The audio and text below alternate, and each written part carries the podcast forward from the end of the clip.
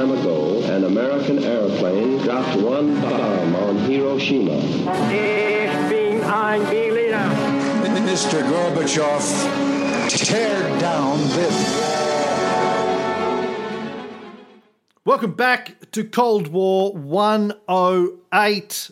Papa Bear, in our last episode, um, we, we've got Ho going to Paris Right. uh, to try and negotiate with the French. But before he gets there, he goes on a bit of a holiday because the French don't have a government at this time.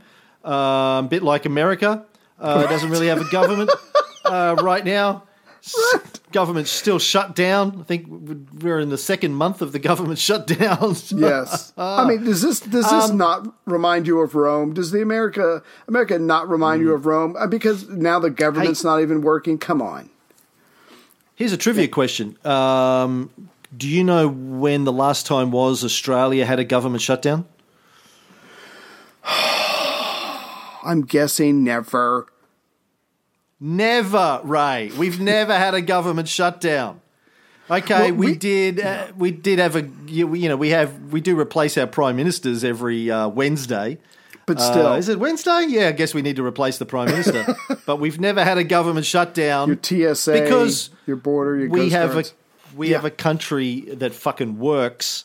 Anyway, um, one of the things. So he's in Ho's in Biarritz, um, waiting for the French to form a government for Georges Bidault, the new prime minister, to form a government. Uh, he went to Lourdes. We had some fun with that. He went to a bullfight. Um, he also went tuna fishing on a trawler and caught a couple of tuna. How the fuck does Ho Chi Minh pull in a tuna? He looks like a minnow would Right. break his arms in two. yeah. Um, in later years, he said that these were among the happiest days of his life. And he's hanging out with Jean Sainteny, the special envoy to France, a Frenchman.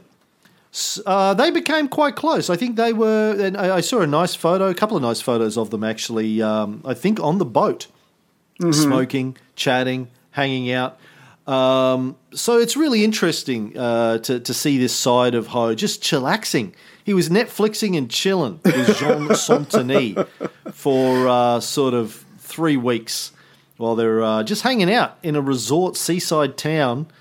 Um, it's a bit like Bill and Ted's Great Adventure. It was Ho and Jean's crazy three week little holiday. A bit like us in Europe. Just Yeah. they were smoking stogies every night, going to museums, Checking stuff out. um, checking stuff I, out. you I, know. I got it. Ho is the most in the moment person that I've read about in history. I mean, he's trying to do this thing. He knows, like you said, he's cynical. It probably isn't going to work, but he's going to try. But he that doesn't stop him from building sincere friendships with people who are, let's face it, the enemy, and having a great time with them. I think he was really a living in the moment kind of person. That that's something I'm very jealous of. But I, I think he is truly appreciated to no he has he has appre- learned to appreciate every moment from all the adventures all the traveling and all the experiences he's had in his life i think you're right i think he actually is enjoying this as opposed to playing some long game trying to get this frenchman to like him yeah, I agree. yeah So uh, on by June 22nd, the new government has started to form in Paris. So Ho and uh, Sainteny uh, go to Paris, uh, where the peace talks are going to happen at uh, Fontainebleau. Mm-hmm. Now, just imagine fucking Ho at Fontainebleau, man. like uh, the the poorest man from the poorest country rocking up to this massive fucking castle. Must have been amazing. Um, he was taken to the Royal Monceau Hotel, where they assigned him a suite of rooms. Um, just the idea of Ho uh, sleeping in a luxuriously soft bed in these sorts of luxurious hotels uh, is quite bizarre. Even Sainteny said he couldn't get his head around that. He said he suspected Ho probably slept on the floor rather than on the bed. Um, bit like bit like Napoleon. I know, Napoleon used to uh, take his uh, like his his uh, cam- his campaign bed and and sleep on it when uh, in Right. luxurious uh, places where he was staying. Wherever he'd go, he'd just have his little fold out portable campaign bed because he was more most comfortable in that than Yeah. sleeping in luxurious beds after decades uh, on the road. Now, um, the talks weren't scheduled to begin until early July, so Ho then spends the next week or so hanging out in Paris, Right. visiting his old haunts. Uh, he went to the site of the Normandy landing, which had happened only two years earlier. Wow. Yeah. You've been there, Ray. Tell us tell us again about your impressions going to Normandy. Oh, it was it was just I it was there's I don't know if there's words. It was just magical just to stand there, knowing that those you know tens of thousands of uh, troops were coming up. Because I went with um what was his name the the the Swiss. Oh, I'm I'm blanking. Adrian. now. Adrian, yeah, we had a great time. Met some Americans on the bus. It was a long bus ride, and we, we had a great time. No, but just to stand there. Now, when I stood there with Adrian, obviously this is many decades later. Everything's been cleared away. But I imagine what it was like for him just two years later. I'm sure there were still uh, constructions up, and and the um, the obstacles on the beach. The Germans trying to stop the stop the Allies trying to come in. But it's a very beautiful in a way eerie place, but I can only imagine that it must have moved Ho very much to just be there two years after it happened, and there's still probably burnout trucks and other things that are there as the Allies come ashore. So uh, again, I'm sure it helped him appreciate not that he needed it, but just how horrific war was, and anything he could do to stop his country from sliding into that would would be great. And because as we're about to see, even though he's trying his best, there are people back home who who aren't as patient as him, and that's including the French. There are there are clashes going on, and some people just aren't playing want to play the long game like he did. Yeah, I mean, I, I guess yeah, it's an important thing to understand in in um, revolutions like this. The, the the so-called president, the revolutionary leader, doesn't uh, control everybody. Uh, there Yeah. are clashes that always break out. Again, as uh, explained in the last episode, we have to understand that from the Vietnamese perspective they finally um, have an ability to get some revenge against the French that who have been oppressing them, their parents, their siblings, their grandparents, their children for a century. Can you imagine? Yeah, how could you not? No, Take advantage everyone stop for a minute and just imagine that you and your family for generations have been treated like animals right? by this colonial power. And now all of a sudden, Yeah. you have a gun and they're back. yeah, Um, you're gonna you're gonna want some revenge, and you have this nice old man with a long wispy beard, um, in a remote part of the country, saying, "No, no, let's not do that. Everyone, just be nice." Yeah. You're like, "Fuck you! I want revenge, bitch." It's very Right. very hard to stop people from taking revenge, and of course, as I explained in the last episode, the French. Particularly the French military, and we know the French uh, uh, uh, residents of Vietnam uh, didn't really think of the Vietnamese as their equals. Uh, They probably saw them as at least inferior, if not subhuman. Um, uh, and they really didn't uh, respect them. So they're like, get out of my way, you scum. And uh, the Vietnamese are like, fucking come here and say that. And so, you know, all of this is going on. Um, it's Yeah. very, very hard to keep a shell on a lid, a lid, a shell, a hat, a box with a little rose, whatever. You get what I'm saying, Right, It's very hard I to keep a lid on people. You know, quite often when you read um, the histories of countries like this, where there's a, a revolutionary army uh, trying to oust uh, colonial power or even um, indigenous dictatorships like Batista in Cuba, uh, you, you, you read of acts of violence on behalf of the rebels. Yeah. Um, and, you know, it, it's easy for Westerners uh, to point fingers and going, oh, tell, look at that, violent, violent rebels. Um, You have to we- you have to kind of put yourself in the shoes of somebody that has been oppressed for a century or longer. Um, and the amount of anger and, and vitriol and, and desire for revenge that they would have, and really think, well, what would I do in that situation? You know, would I be Yeah. able to contain my desire for revenge? Imagine, like we saw Zap, um, you know, he, his wife was murdered in a prison by the French. She was garroted, I think. Um, there was another guy we talked about in an earlier episode who a Vietnamese married to a white woman. She Oh, got yeah. her teeth punched out Yes. by French for being a fucking race traitor. Right. I mean, you then they're just like two stories. Imagine like everyone you know has had friends or family. You've had friends and family that have been brutally treated. Um, Right. You know, Google some photos of the Vietnamese under French occupation, and you see them just photos of people in cages and stocks. Um, now, it's Yeah. not to say that all of the French in Vietnam were horrible, horrendous human beings, but uh, enough were, you know, uh, enough went along Yeah, with it. Oh, that well, matters. that's just the way it is, right? Yeah, absolutely. Anywho, um, Ho's in Paris, walking Mm-hmm. around, wearing his khaki suit. If people wanted to meet with him, he invited them to join him for breakfast at 6 a.m. Wow. Um, yeah.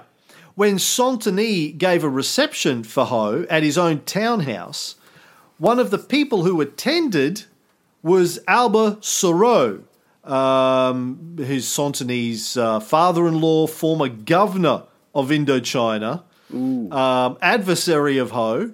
right. And he goes, Oh, here you are, you old brigand. I have you within reach at last. What a good part of my life I've spent pursuing you.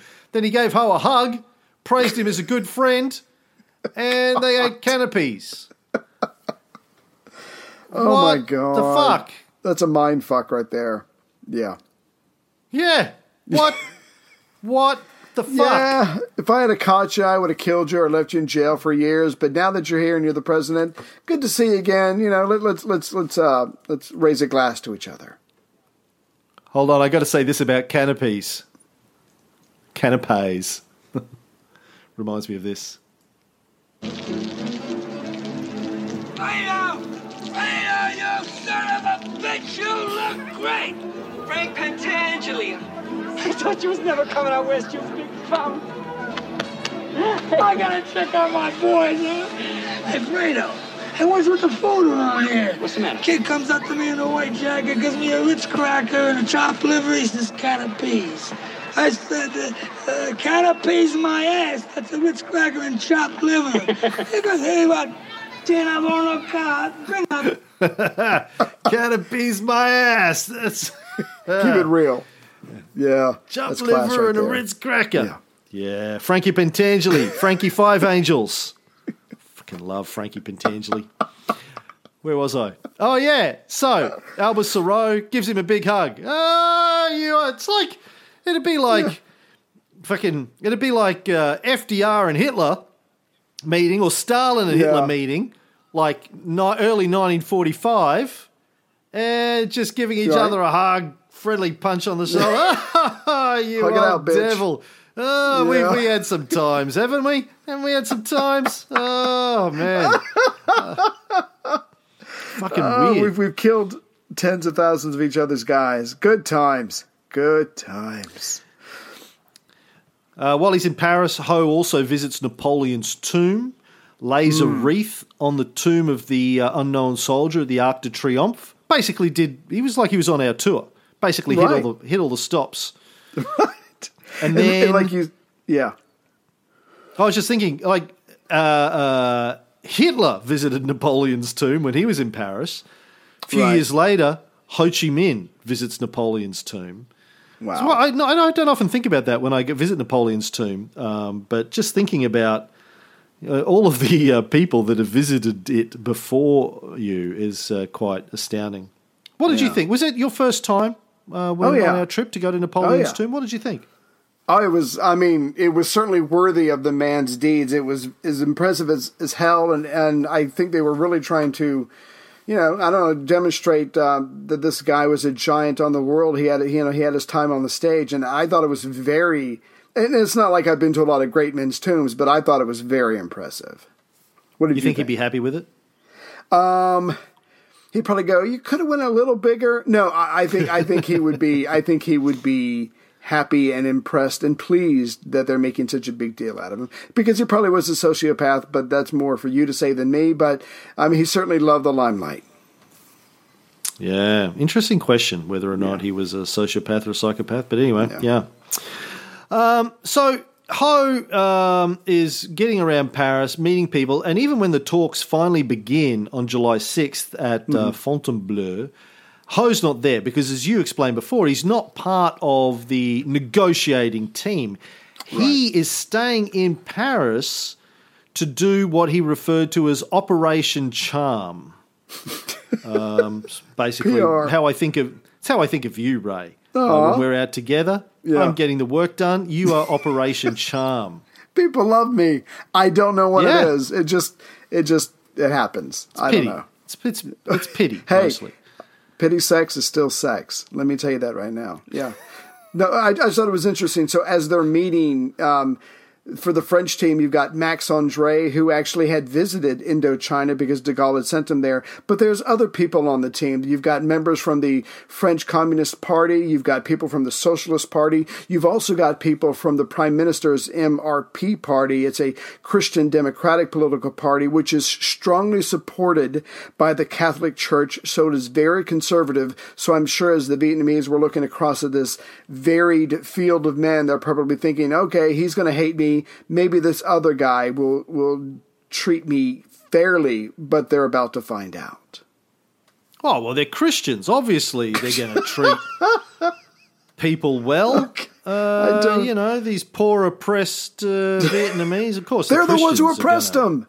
Sorry. Okay. I'll calm down. I'll calm down. What Yeah. did Jesus say about that?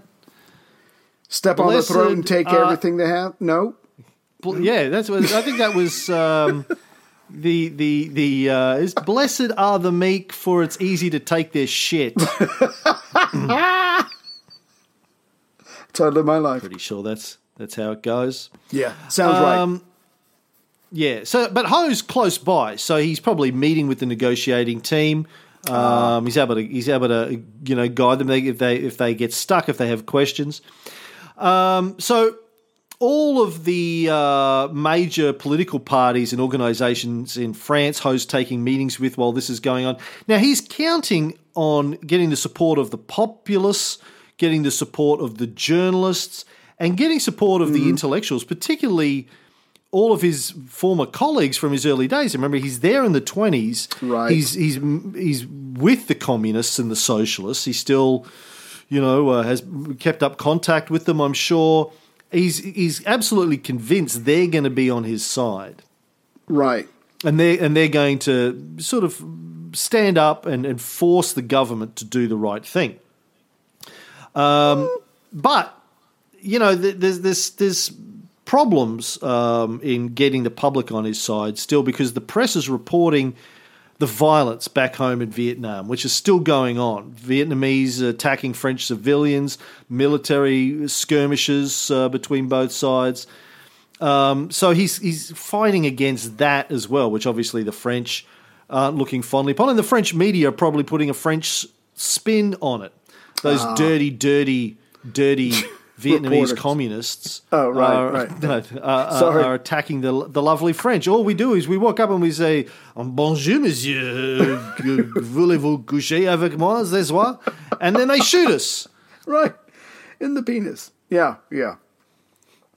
So Um, Ho gave a press conference. So on July 12th, Ho holds holds. Let me try that again. So on July 12th, Ho holds a press conference. and I, got, I can't believe I butchered that. Anyway, so um, yeah, but like you said, he's trying to win Okay. over the uh, the public support. He does have his friends from back in the 20s, but we're gonna we're gonna see how that works out. And what he does is he tries to explain his country's goals. He goes, look, this is very easy. Vietnam wants to be nationally, uh, to have national independence, not a federal system, but that Hanoi would accept independence within a framework of the French Union, like you were saying earlier. And what it comes down to is we'll actually run everything, but we'll be within the framework of of the French Empire. So, you know, hopefully both sides can still make money because that's what it's all about. Um, but he said the provinces uh, within Cochin China are a vital part of the national territory, and that cannot be dealt with separately. We have to we have to talk about all of this. You can't just come in and start taking parts of our country. And he goes in, and this is what impresses me uh, about how he goes in return. All French property and other rights will be protected by the new Vietnam, Vietnamese government. And if the, if the new government needs foreign advisors, the French locals will be given preference. So he's like saying, let us work within your system. We'll all make money. You get to keep your rights. You get to keep your property. And if we do need advice or if there's something that we can't handle, we will come to you first before we go to anybody else. I mean, those are some major concessions for someone to give that is trying to get independence for his own country. Yeah, you, he's saying all the right things, you would Yeah. think, for the French to go, all right, fair enough. You're Yeah. reasonable. That sounds good. Let's work towards that. Yeah. Uh, when an American reporter asked if he was a communist, he replied that he was a student of Karl Marx. But, as Cameron has said on this show a million times, communism requires an advanced industrial and agricultural base, and Vietnam possessed neither of these conditions. Right. Who knows, he said, when the dream of Karl Marx will be realized. 2,000 years ago, Jesus Christ taught the importance of loving one's enemies, and that has yet to come true. Maybe in Oh! 50 years, Snap. Vietnam will be ready for communism, but not now. Mic drop. He said that any change to the economic system would be gradual and that the Vietnamese constitution, which he said was modeled on the American one, contained safeguards for private property. He said if the capitalists come to our country, it will be a good thing for them. They will make money, but not as it was made in the old days. From now on, it is 50 50. So, yeah, again, you read what he actually is saying, um, and he sounds quite reasonable. But the talks at Fontainebleau, unfortunately, had stalled. Yeah, because um, he Ho can have all the clever repartees that he wants. That's not exactly helping with the progress. Because now we're finding out what the French want. The French are proving um, what they want by their actions. When word gets back to Paris on July 23rd that the High Commissioner D'Argenlieu uh, has announced that a conference will be held in Dalat again on August 1st. And the goal is to review uh, creating a federation of Indones- Indo-Chinese states of Cochin China, Southern Annam, Central Highlands, Cambodia, and Laos. But not Tonkin. And let's be honest, the only reason that's probably not included is because the Vietnamese control that. So basically, what he's saying is we are going to carve up your entire country to make it weaker, and then we are going to bring it in piece by piece to the French fold. And, and you will not be able to do anything about that. So how are the French, the, how are the Vietnamese team, negotiating team supposed to respond to that? Because this is our plan to carve you up, bring you back in, make you weak, and you won't be able to fight us. And so the, the Vietnamese delegation that is there to represent their side are absolutely frustrated with the statement. Yeah. Uh, so the head of the Vietnamese negotiating team was Pham Van Dong. Uh, He he goes on to be the prime minister of North Vietnam um, for twenty one years. Wow. Uh, and then following unification, he was the prime minister of the unified Vietnam for 11 years. Damn. That's impressive. Um, yeah, uh, he was one of Ho's closest lieutenants. Um, so, according to him, anyway, when they were at Fontainebleau, uh, one of the French delegates said to him, We only need an ordinary police operation for eight days to clean all of you out. Fuck. Yeah. That- so, in other words, the Yeah. French position was we don't need to compromise with you. Fuck you. We're taking over. Um, and Bidault, the new prime minister, uh, the the Christian prime minister, who would who basically uh, sort of ran French policy on Indochina for the next eight years. Uh, you know, war was unthinkable, but the alternative, giving away independence to the yellow men, as he referred to them, the les gens, um, who had been dominated for a century by the French, was even more unthinkable than war. There's no way they're going to give these yellow men their independence. Now, uh, Leclerc, the general who is in Indochina, who had was the guy who liberated Paris just a Right. year before, and then de Gaulle sent him down to Indochina. He had written a memo to the government saying that France had practically won in Indochina, had basically secured most of the vital points, and shouldn't concede much at all to the Vietnamese. At Fontainebleau, there was no need. Um, and he said he didn't trust Ho Chi Minh. All Ho wanted was to throw the French out of Vietnam altogether. Leclerc wrote, I think under these conditions that it would be very dangerous for the French representatives at the negotiations to let themselves be fooled by the deceptive language, democracy, resistance, the new France that Ho Chi Minh and his team utilised to perfection. So he's calling bullshit on Right. Ho and saying, listen, we don't need to negotiate. We've already got this bitch wrapped up. Yeah. Just tell them to go fuck themselves. I got this. Yeah. So the the talks stop. Ho comes. Ho's invited to Fontainebleau. He gets his, the uh, talks going again. They stop again. He tries to get it going again. But like you were saying a second ago, this is what makes it so hard for the for the previous winner up to this moment. Like you said, Leclerc has been trying to suppress uh, resistance in the Mekong Delta, and in response to that, Tran Van Giau, who um, is there for the Vietnamese, um, even though I think he might be a nationalist, I'm trying to remember. But the point is, he's using scorched, scorched earth tactics. So he goes up to the locals and he says, Look, you're either with us or you're against us. And so if you're against us, we're either going to kill you, we're going to abduct you, we're going to, we're going to beat you up, whatever. So between the French cracking down on the locals and then the locals crack, cracking down on the locals because they're not being loyal to them, I mean, the South is turning into a war zone. And so that is just adding tension to these talks, which aren't going anywhere anyway. The only one who seems to be willing to talk, to negotiate through all of this horrible ordeal, is Ho Chi Minh. Well, yeah. Um, while all of this is going on in Fontainebleau, uh, uh, he's still in Saigon. He announced on July 23rd that he's going to convene his own conference at Dalat um, on August the 1st. So he's like, yeah, okay, you guys are getting nowhere. I'm going to have my own conference. Um, now, the Vietnamese delegation uh, at this conference in Dalat uh, protested on August 1st when it, when it kicked off. They protested what uh, D'Argenlieu was doing in Cochin, China. Right. Um, and so the negotiations were suspended. So they lasted about 10 minutes, that conference, and it was all over.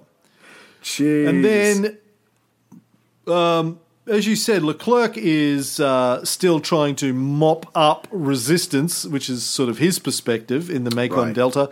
Um, Giau is uh, fighting back. Um, he's pretty brutal with this scorched earth, scorched earth policy, Yeah. using sort of terrorism and brutality on the local population. Um, and areas under control of the religious sects were attacked as well, um, particularly the religious sects that refused to place themselves under Viet Minh command. Um, and there was, uh, oh, I'll get to that later. Okay.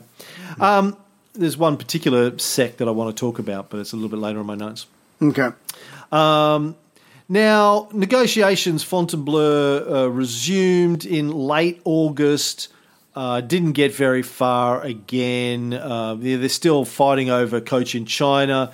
And basically, uh, the Vietnamese delegates broke off the talks on September 10th.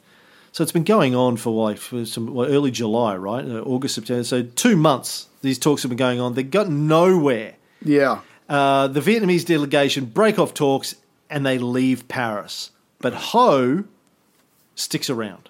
Yeah, the delegation takes off. They're going home by ship, but Ho is going to stick around because um, one, he's the only one who seems to be willing to talk to anybody and everybody. But at the end of the day, I mean, he knows he's got to get something out of these people because the the uh, like you said, the violence is increasing back in Indochina, and I thought this was rather strange. But this is where this is where it really starts getting tense on a personal level. Sainteny asks Ho to go home back to Hanoi and to work against his own people to try to quail the anti French feelings of the locals.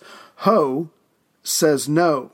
He's like, I can't go back empty handed because I'll be discredited. So the government stops, the French government stops paying for his room at the fancy hotel. And like you said, he probably wasn't even sleeping in the bed. Anyways, he was probably sleeping on the floor. But the point is now the French want him to leave. They start paying his bills. But he knows he's got to do something. He's got to try to generate some kind of agreement because if he goes back home between the nationalists, uh, between the more radical communists that are with him, he, his personal life could be in danger. But the point is, he knows it will all fall apart. There will be war. And that is the number one thing that he is trying to avoid. It might not be for humanitarian reasons or whatever. He just knows that his country is not ready for war. So he's going to stick around and do what he can, even though the French are pressuring him into leaving. That's going to be our new coffee mug. Just Ho says no. Ho says no. People can, for the picture of Ho, people can keep it on their desk at work. Somebody comes and asks them for something, they can just hold their coffee mug. Ho says no. Then they'll go, So you're the hoe. That's right. And I'm saying no.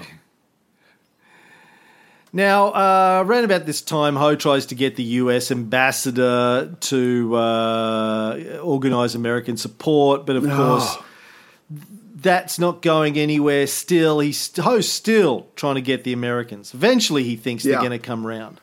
Now, Washington wasn't in the mood to help, even though the Office of Southeast Asian Affairs warned the State Department that a critical situation was emerging in Indochina as a result of French actions in violation of the March 6th agreement.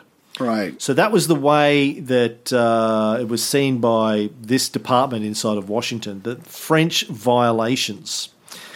Um, and this department in their memo said that uh, there was increasing tensions among the Vietnamese because of anger over French behaviour.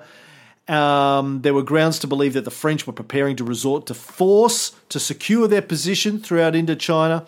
There was a guy called Moffat in the Office of Southeast Asian Affairs who suggested that the State Department might wish to express to the French, in view of our interests in peace and orderly development of dependent peoples, our hope that they will abide by the spirit of the March 6th Convention. But that memo ended up in the shredder. Uh, Tr- Truman had no intention of upsetting the French over Indochina because, you know, as we've talked about before, they wanted the French on board, um, and particularly for, you know, dividing up Germany and keeping the Soviets at bay and all that Right. kind of stuff. So he is not going to have that conversation with them. All they cared about Yeah. at this point was the idea the the Americans this is was the idea that the government in Hanoi might be a tool for the Kremlin trying to expand its influence in Asia. So they're just they're not going to do anything that could help Ho and the Vietnamese. Now I, get all that. All that makes sense from from um, Truman's point of view, but I, I can't help but think that and, and there, there's just a big disconnect for me when it comes to Truman because we just ended World War II. It was horrific.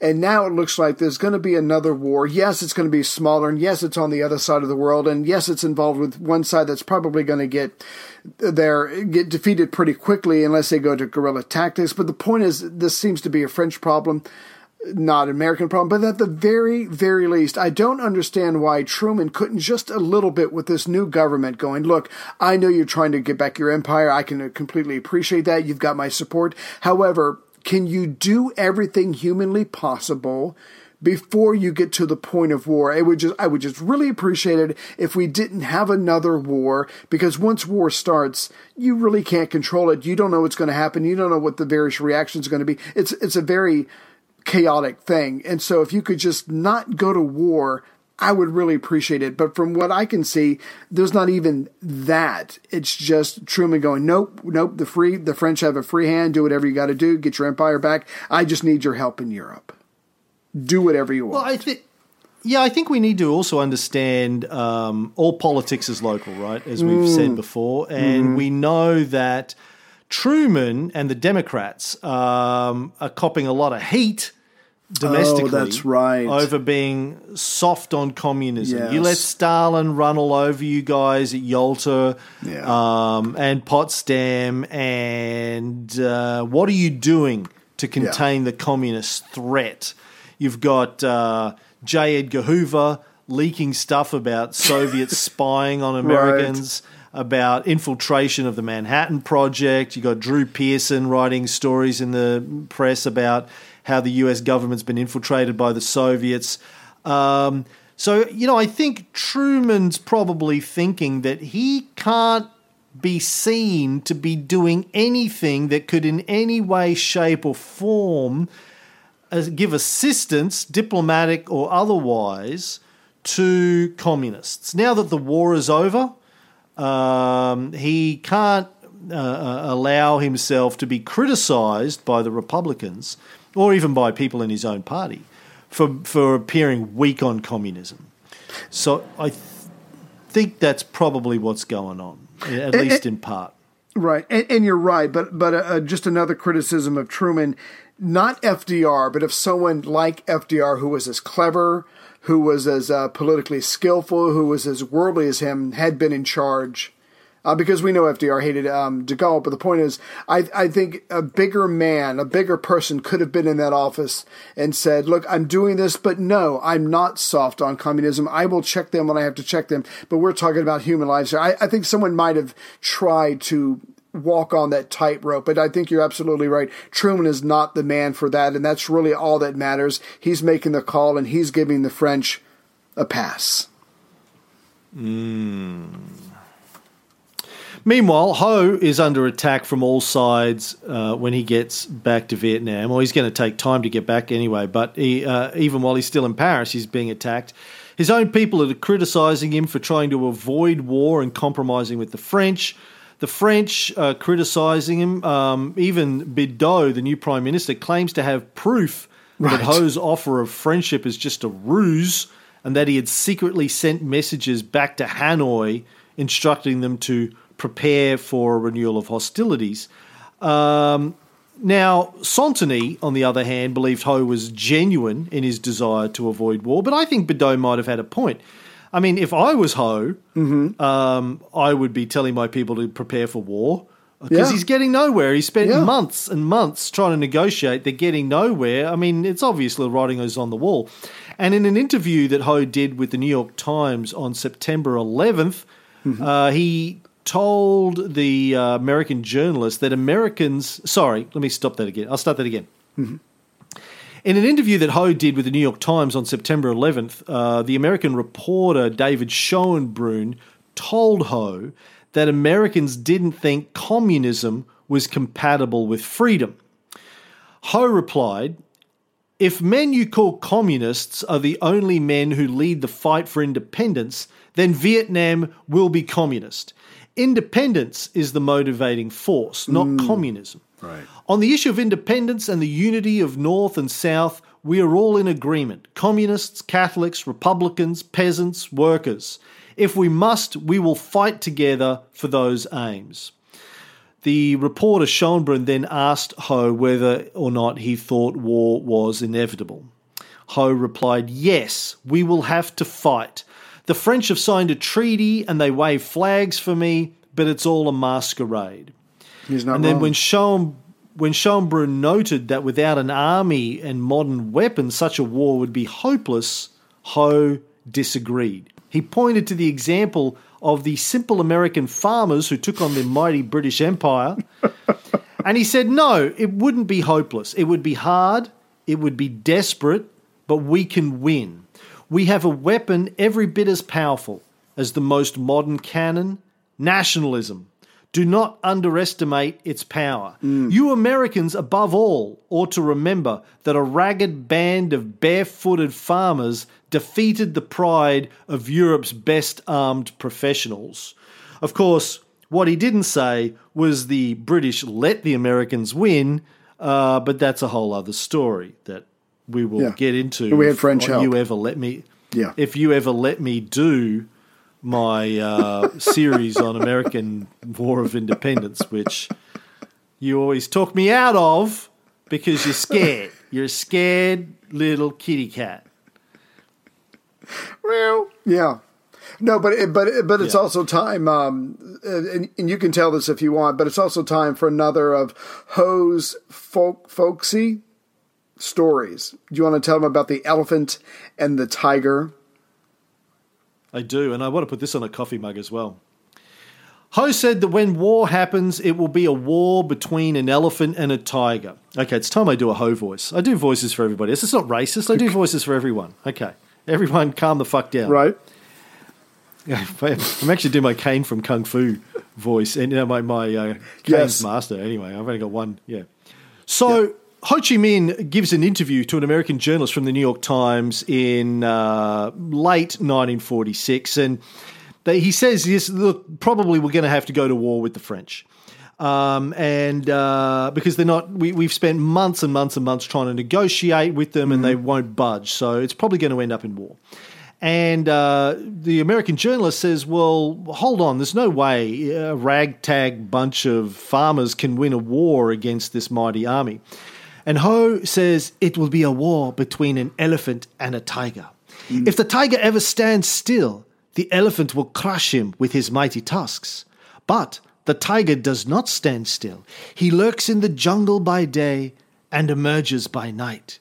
He will leap upon the back of the elephant, tearing huge chunks from his hide, and then he will leap back into the dark jungle, and slowly the elephant will bleed to death. That will be the war of Indochina. Damn. And he was right. He was He was- right. He nailed it again. Yeah. Again. Crystal ball Ho. I like people stood there silently for a minute and went then went, Oh shit, dude! oh man, you just damn boy! yeah, boy! Mic drop. That's what they said. Yeah, boy! Wow. Oh my God. He finished. He finished. Uh, apparently, he said to Sainteny later on that if they didn't meet it, if, if they didn't reach an agreement, it would lead to war. He said, "You will kill ten of my men, while we will kill one of yours, but you will be the ones to end up exhausted." Oh, so the man has a plan. He knows what he's he knows what he's doing. Yeah. Jeez. Anyway, days and weeks pass. The gap between the French and the Vietnamese never seems to get any smaller. Um, and according to David Ben Gurion, the Israeli leader who was in Paris at the time, you could tell the French attitudes towards Ho by the length of his red carpet that they rolled out. I love this. So when he first arrived in Paris, the red carpet stretched from you know sort of the, the, the sidewalk all the way to his room in the hotel. According to Ben Gurion, Ho's descending fortunes could be measured by the progressive shrinking of the protocolary carpet. As time dragged on, the carpet started at the lobby, then at the staircase, and then simply the corridor at the front of his suite. Oh my God. Um, so they just kept. I wonder if they had different carpets or if they just kept cutting the carpet. There was Yeah. some guy. His job at the hotel was to take a Stanley knife every day and just cut another inch off Yeah. the carpet. he goes, "All of it's not going to be any carpet. You got to go before there's no carpet. There's no carpet. Countdown. you, you can't even get into your hotel room. That's the rules of Right. protocol here." Yeah, so so three days after the New York interview on September 14th, Ho is speaking with Marius Munet. No, no, Mutet. I think I'm saying it right. Uh, the minister of the colonies, and Ho wanted Boutet. Oh, thank you, Moutet. Moutet. Moutet. Um, Ho wanted both sides to work on solving the, the crisis that is the building tension in Cochin China, but Monet, but Moutet says no. Sorry, he could not talk. Uh, he, he could not talk. Hold on, wait, wait, wait, wait, wait. Yeah, There's a famous painter, M O N E T. How do you say his name? Monet. Yes. Moutet? Mo- Monet Moutet. Moutet. Just remember Monet Moutet. Mute, but Mute says no. He could not talk to the Vietnamese in that part of the country. Why? Because it was now a part of um, France. It was it would violate French f- sovereignty. So I guess what he's saying to Ho is Cochin China already belongs to France. It's a done deal. We cannot negotiate over something that we already own. So again, that's got to be another death knell to Ho as far as any kind of future talks. So he gives up and he's about to leave Paris when he goes to visit Moutet at Moutet's um, house Yeah. late at night. He just rocks up on the doorstep by himself. knock, knock, let me in. Sits down in like Moutet's bedroom and says, "Listen, you, you can't you can't send me home like this with nothing. Like Yeah. seriously, Yeah. you can't send me home. I've been here for months. You cannot send me home like this. And I think they were old friends from um, Ho's days in Paris early on. They'd known each other for decades. So they sign a sh- piecey little piece of paper that they Right. refer to as a modus vivendi, mm-hmm. uh, a temporary agreement. It called for a ceasefire in Cochin, China, that would take effect on October 30th, mm-hmm. and then the resumption of negotiations in January 1947. That was all ah. Ho accomplished in 90 days in Paris. Yeah. He signed the original agreement on March 6th. It's now the middle of September. April, May, June, July, August. Six months. Yeah. In six months, he's achieved nothing Right. in negotiations. Yeah. And he admitted to Sainteny, I have just signed my death warrant. And I don't think he was being hyperbolic here. No. I think he means it. Like he's scared that when he goes home, uh, they might kill him. They might take him out the back and Yeah. shoot him We tried for it. Yeah. accomplishing nothing. Exactly. We tried it your way. You're the one who's been talking to us for years. It didn't work. Now we're going to take a more direct path because there there are a lot of hotheads. There are a lot of people, like you said, who want revenge. Can you just imagine a 17 year old who's heard stories about his parents, his family, his grandparents, his uncles, you know, going back a couple generations? A 17 year old, a 22 year old, whatever. If for them, it's payback time, and they've probably held back a bit because of Ho's um, uh, his uh, stature, his his, um, his dignitas, if you will. But now that's going to be shattered. There's he, and Ho just knows that when he gets back and he has nothing to show for it. I know that came out bad. Um, it, it's gonna it's gonna No, blow the that's roof good. off. It's gonna blow the roof off. I'm just adding that to the coffee mug list. Ho just knows. a Ho just knows. A Ho just knows. Dead man walking. Yeah. Yeah. Um, So you know, Ho, Yeah. Ho had obviously seriously underestimated his ability to get the the left in France uh, on his side to support him, public opinion, journalists. He really thought he could pull off Operation Charm, and Right. he failed. Oh, yeah. He he got nowhere. And as as you said, like he's been the one telling people back home, no, no, no, we can deal we can talk to these people like grown ups. We can negotiate. Mm-hmm. We can do this in a civilized way. These are the French. Liberté, égalité. You know, they are they are going to finally they're going to see it our way. We, we're going to get there. We just need to be patient. We just need to do this the right way. Um, Right. And after six months of that, he has probably gone backwards. He hasn't gone forwards. yeah. And so he left left Paris in September for the last time. Never again would he set foot Yeah. in the city that he probably knew better than any other city. He lived there longer than he lived anywhere else. Yeah.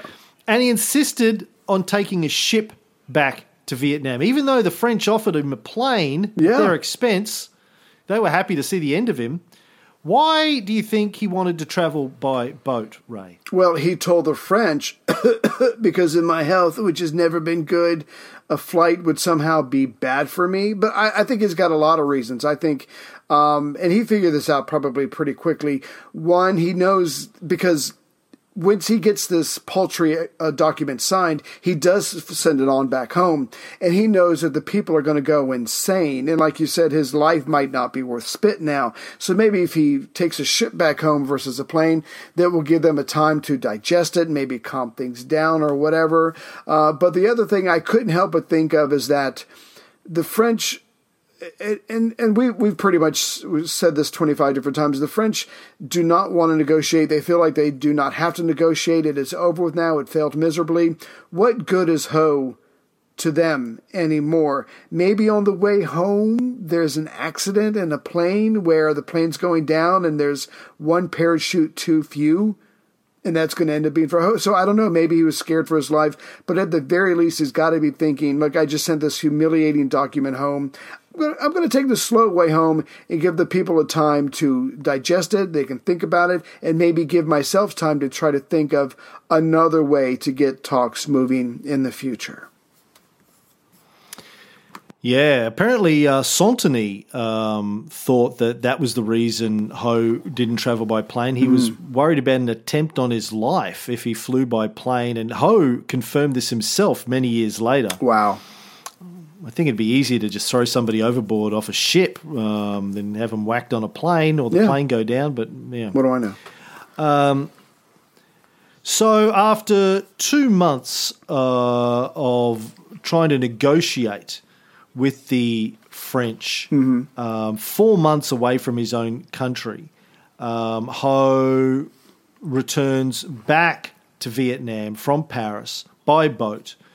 Um, he carried no luggage with him except for one change of clothes wow. and did his own washing. Mm-hmm. This is the president of a country. right. Now, according to sailors, French sailors on board, he gave them lectures every day. Wow. Um, one of them later recalled in his comments, Ho said, In my country, we lack everything. We have neither machines nor primary materials, not even skilled workers.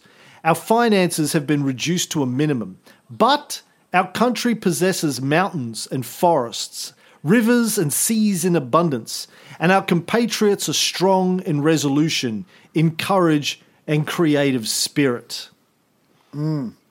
That's what they're going to be. Uh, he, yeah. he wrote a letter to a French woman uh, while he was on the boat. She had recently written him a letter begging him not to allow war to break out between the two countries and he pointed out to her that the Vietnamese people hated bloodshed just as much as the French did, mm. but that, like the French, they insisted on independence and national unity of their fatherland. Wow. And again, he's right. I mean, he's he's being as honest and sincere as he can, and hoping the French will meet him halfway. It doesn't happen. So, so you're right. So mid October, he's back in his country. He is met by uh, the High Commissioner D'Argenlieu. Uh, he's met by Sainteny's replacement, the new senior French representative to the Hanoi government. And again, they, they sit down and they talk. How can we make this ceasefire work? Um, but Bidault, the prime minister, has already told the high commissioner of what Ho, Ho told him that if you're going to have this high commissioner in my country, we at the very least need a Vietnamese representative helping him try to work on this ceasefire. And Ho is, is, again willing to meet them halfway by saying, I do not support any kind of terrorism by our people in Cochin China. But I couldn't help but compare that to what's going on in the Middle East today. So if a French officer kills a local in Cochin China, it's the French protecting a part of a country that they took. If a Vietnamese man kills a Frenchman in Cochin China, he's a terrorist, even though hmm. he's acting in his own country. Does that not sound familiar? It does sound familiar. Yeah. And this is how colonialists, colonialists always position it. I mean, Chomsky's got a great saying where he says uh, something like, um, every colonial power or imperialist power always says they are defending human rights against terrorism. Uh, that's been the the call throughout history. Mm-hmm. I mean, even Julius Caesar said that when he was invading. Yeah, Gaul, he was right? honest. We, yeah, well, no, no, no. When Caesar was first in oh, Gaul, right, right. Uh, he was saying, um, you know, we're doing this to protect people Uh, you know, we've got Romans Yeah. who are you know traders that are in Gaul. They're being attacked, or our uh, Gaulish tribes that we've done ally Right. alliances with are being attacked by the Germans that are coming over the Rhine. We need to go and, you know, it's all about protecting human rights. yes, we're going to rape the fucking shit out of the land while we're right. there, Bust some heads.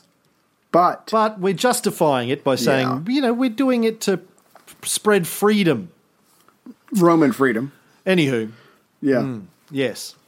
Um, now, while Ho's been away, uh, Giap, his 2IC, only 35 years old, no formal Wow. military training, no Right. formal training in anything except he, I think he was a teacher, has been running the government um, for the months that Ho's been away and eliminating opposition elements. now, That's what you do. well, look, there was a lot of tension, as we know, between the communists and the non communists in the Vietnamese government. Um, some of that had escalated into violence uh, while they're away. I don't know specifics about who was responsible, who started it, probably both sides, I'm guessing. Sure. Anyway, several senior nationalists had withdrawn from the coalition as a result, which meant that the Viet Minh had firm control over the government, um, which is probably a good thing leading up to the war in a way, although a broad coalition of all of the Vietnamese was something Ho had been aiming for. So there's probably. It's good and bad, right? You don't need to negotiate when you want something done. You just say, let's do it. Right. You don't need to talk to the opposition. On the other hand, it means that he's got internal enemies um, that uh, he's going to have to be careful of that might do deals with the Chinese or the French at this stage. Yeah, I was just going to say. Yeah. I mean, just real quick. Yeah, I mean, because what what has Ho been saying for the last couple of years? Do whatever you can to broaden our base, broaden our support. Don't piss off the French. And now he's going to come back. And like you said, the non-communists have been kicked out of the government, so his support base is going to be even smaller and weaker when he's about to. Let's be honest, he, everybody knows it's coming. Take on a much powerful adversary. So he's in a weakened position, about to take on the French. I mean, this is the exact opposite of what he's been preaching for years.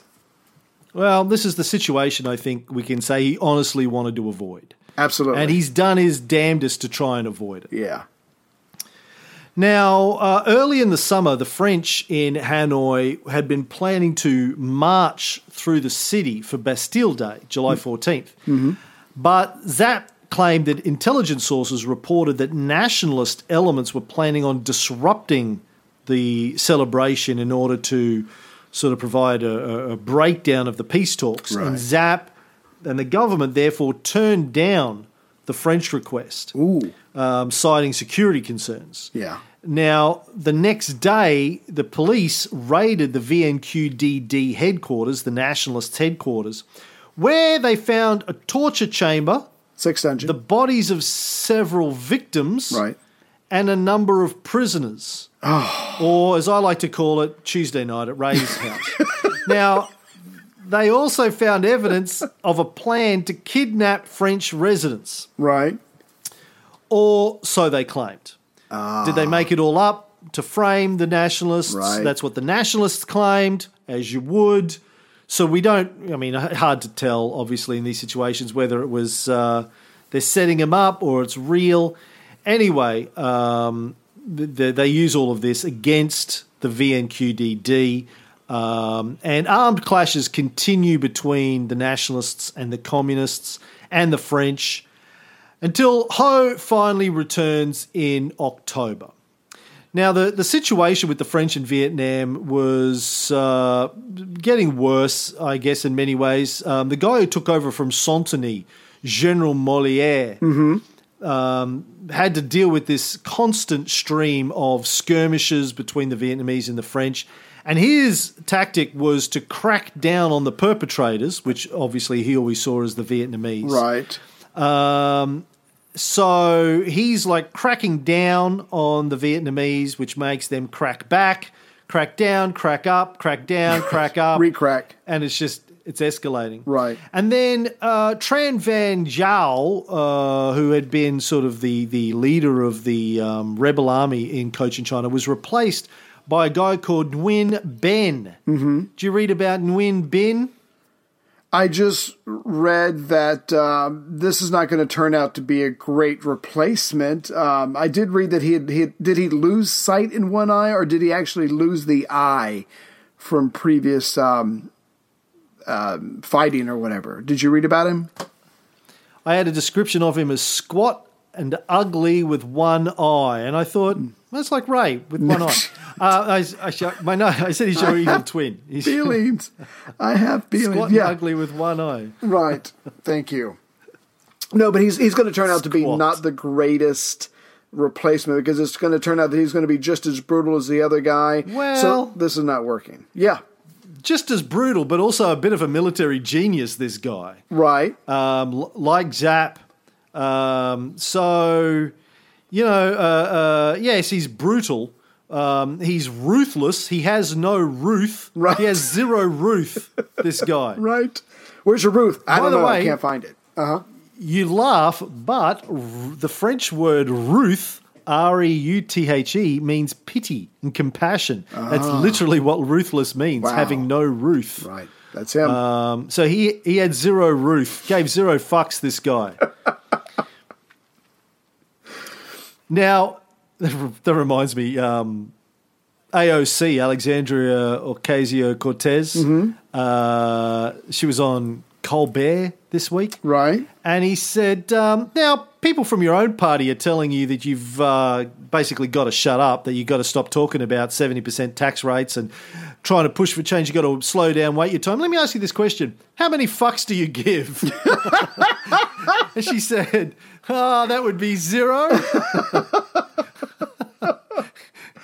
Like, wow, television television has changed a lot when you have the host of the Tonight Show Right. asking a politician how many fucks do you give Things have changed. on changed. TV. Yeah. Yeah. Wow. Things have changed. Probably bleeped. Sure. But, But, uh, still, he said still. it. He said it. Yeah. Yeah.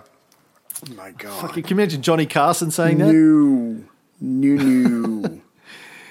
Or even Letterman. I can't even imagine Letterman No, saying it's not that. his thing. No. Anyway, so, um, you know, Ho gave Binh orders to minimize violence, but Binh basically just ignored him. He threw those orders in the Shredder? bin. Oh, bin. The bin. He goes, Bazinga. Yeah, we've got a place for that. It's in the bin bin. File That's what he 13. called it. Yeah. The bin Binh's bin. bin. yeah. He uh, he set up guerrilla bases north of Saigon and in the Mekong Delta. Was harassing French installations from those, raised terrorism to a new level, and this is where I wanted to talk about this religion. Okay. So he assassinated a religious mystic known as Huynh Phu So. Now, um, he is the founder, Huynh Phu So was the founder of uh, a, a religion called Dao Hoa Hao Okay. Which is still still around, still going. He was considered by his followers to be a living Buddha. Right. He was destined to save mankind from suffering. Now they have about two million followers still, Hoa Hao, Wow. uh, throughout Vietnam today. Almost as much uh, as us. around sort of the yeah, just like us. Uh, around the Mekong Delta, Mm-hmm. about ninety percent of the population of the Delta uh, belong this belong to this religion. Apparently, Right. Now, interesting, an important characteristic of the religion is that its emphasis is on peasant farmers, and it has a, a slogan: "Practicing Buddhism while farming your land." Okay. So it's you know Not sexy. uh, basically not sexy, but probably the right form of Buddhism. It says, listen, Right. it's got nothing to do with uh, rituals or temples and pagodas and Ah. right. ceremonies. This is about um, just thinking about Buddhism every day, um, doing it while you farm the land, live a simple, modest life. Mm-hmm. Don't include food offerings. Uh, there's no sort of magic, divination, no elaborate um, weddings or funeral customs that you find in some varieties of Buddhism. Mm-hmm. These are a waste of money, and the money would be better spent helping the poor. Nice. Um, they just have a plain brown cloth as an altar where the family prays morning and night. Morning and night. They use fresh water, flowers, and incense. Not incest, incense. yeah, we. Our form of worship is incest. Uh, like it's. Welcome to the religion. Um, thanks for joining us. Uh, I guess you got the pamphlet that we left in your letterbox. Listen, there's a couple of things that you should know about our religion, Ray. Um, we like to keep it simple in our religion. Oh, We're a country folk. Good. Country folk. Yeah. Um, nothing flashy. No, no fancy temples.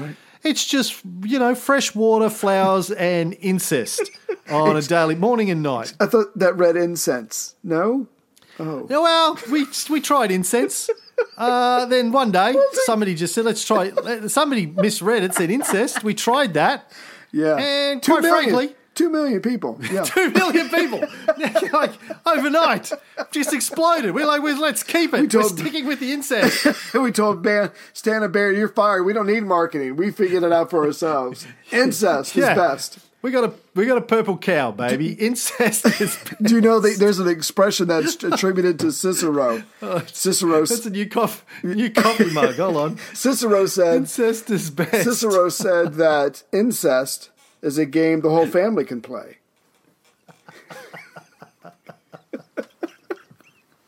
We're going to hell. Oh, I wish I had that bit on video. Um, so, uh, no bells or gongs Right. uh, when they do prayers. Bang a A believer who's away from home faces west Ah. towards India to pray to the Buddha. Um, that's it. So, uh, for all of this, this this sort of simple method of practicing Buddhism. Um, Hoa Hao was put into a lunatic asylum. People figured he was crazy. Right. Um, when he was in the lunatic asylum, the doctor who was trying to cure him converted to his religion, apparently. Um, but he made a series of prophecies about the political future of Vietnam. He said that the true king would return to lead Vietnam to freedom and prosperity. Now, during World War II, uh, he was saying that the true king was uh, the the sort of fake emperor Right. that the uh, um, Japanese were sort of supporting. ah, Bao Dai? Well, not Bao Dai. It was another guy, Oh, okay. uh, Cuong De, that he would become emperor. Um, anyway, this never happened, and then he got into conflict with the communists because he was kind of pro-Japanese and anti-communist. Maybe because the communists were anti-religion. Right. Maybe because he believed in the true king was going to come. Yeah, he's dead. Anyway, he started preaching against the Viet Minh. Oh, shit. Telling his parishioners to rise up against them. Um, turned into sort of a religious war. And he preached, apparently, this might be Viet Minh propaganda, but according to my sources, Hoa Hao preached that killing 10 Viet Minh would give you a guaranteed entry into heaven. Oh, God. So he basically he, read some uh, Catholic uh, literature from Right. the 12th century in the Crusades and went, "Oh fuck, that'll do. Yeah. No matter what you've done. Kill it. Yeah. Kill a kill a commie, get straight into heaven." Bet you the Americans loved him actually. um, so Binh, uh, Nguyen Binh, who had the Nguyen Binh Bin, where he put the orders from home in Ho Chi Minh. Ho Chi Minh's orders went into the Nguyen Binh Bin. Right. Never seen again.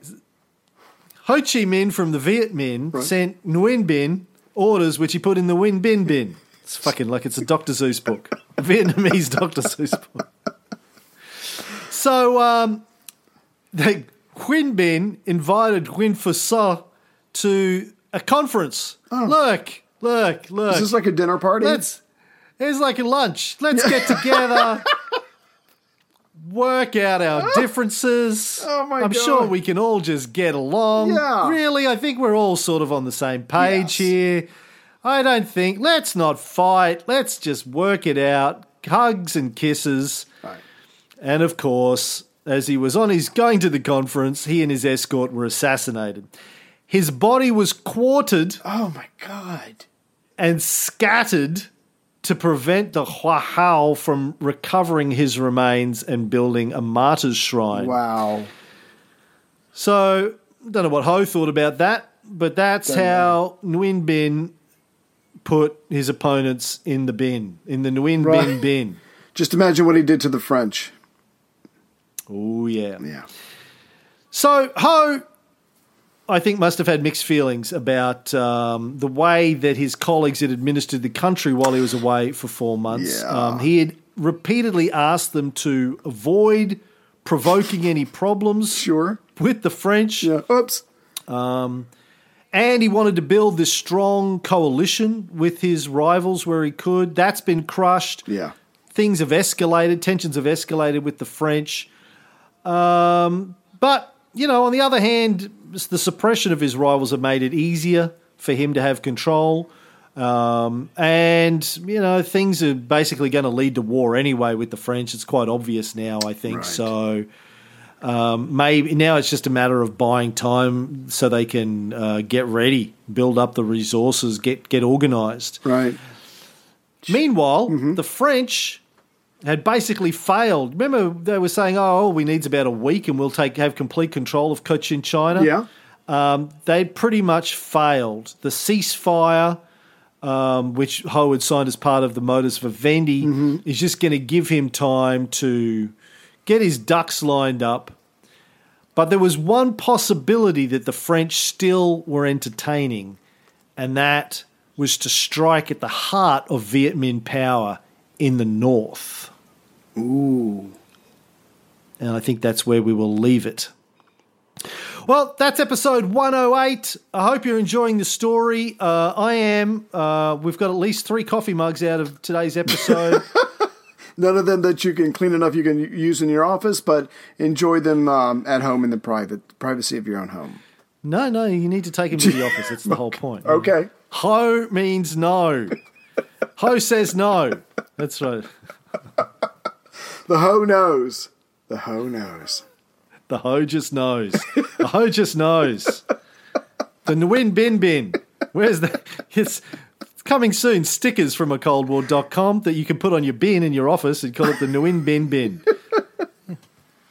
Don't make me quarter you and throw you in the Nguyen Binh Bin. Gold mine. Gold mine. All right, we'll be back in a couple of weeks, folks. Be good to each other. D back.